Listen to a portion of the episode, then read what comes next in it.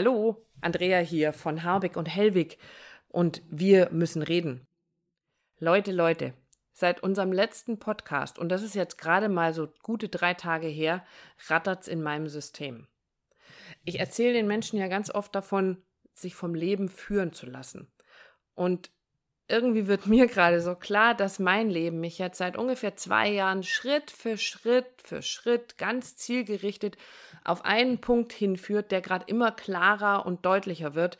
Und vor zwei Tagen mir so richtig vor die Füße geplumpst ist. Sehr, sehr deutlich. Davon erzähle ich ganz am Ende noch ein bisschen was. Aber es ist einfach nur spannend.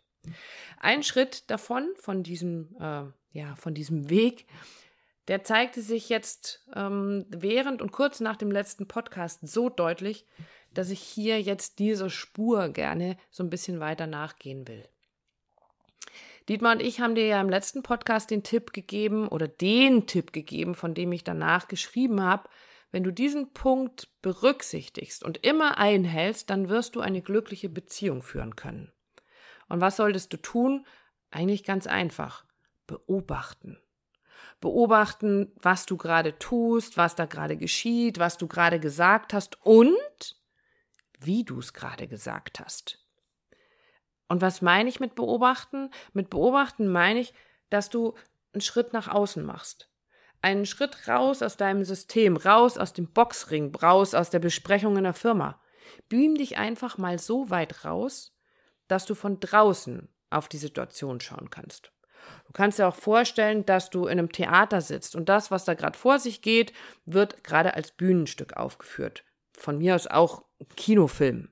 Auf jeden Fall bist du Zuschauer des Ganzen.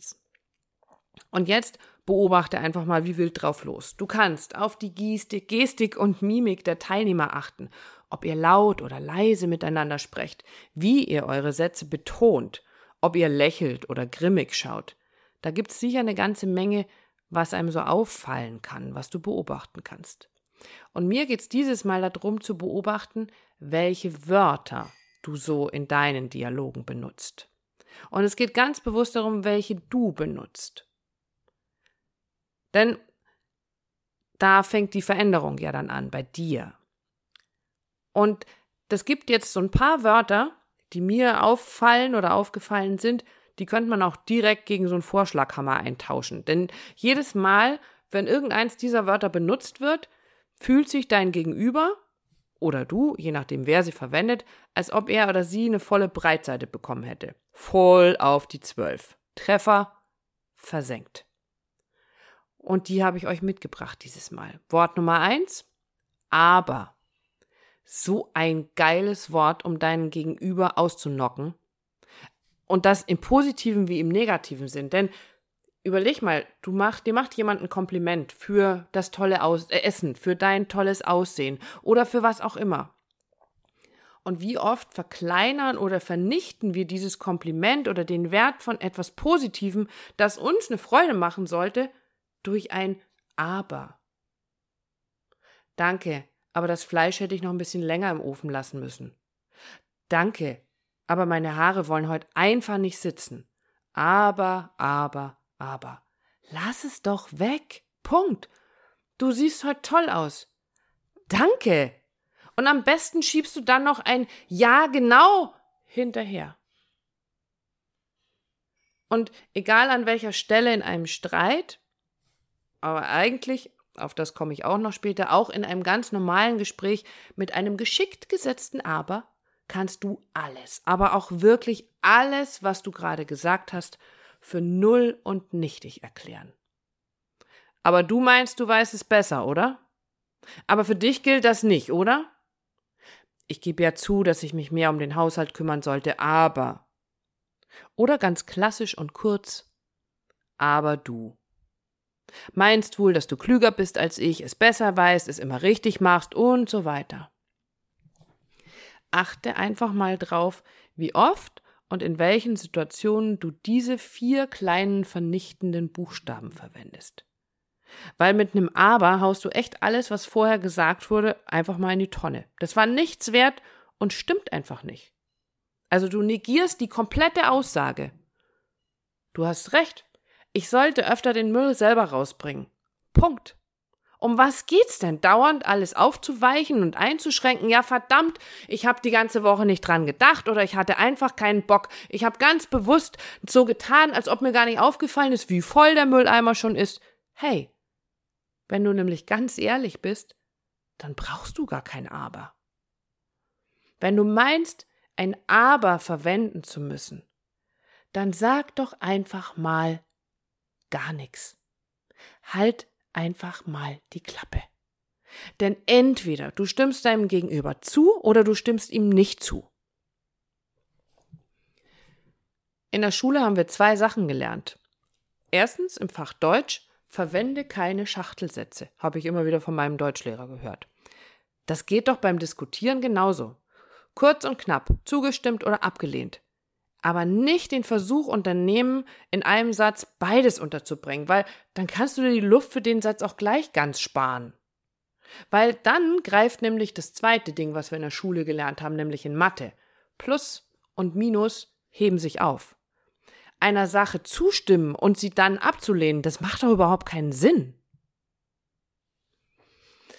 Und damit sind wir bei Wort Nummer zwei. Eigentlich. Ich habe ja ganz oft gesagt, eigentlich ist ein Lügenwort.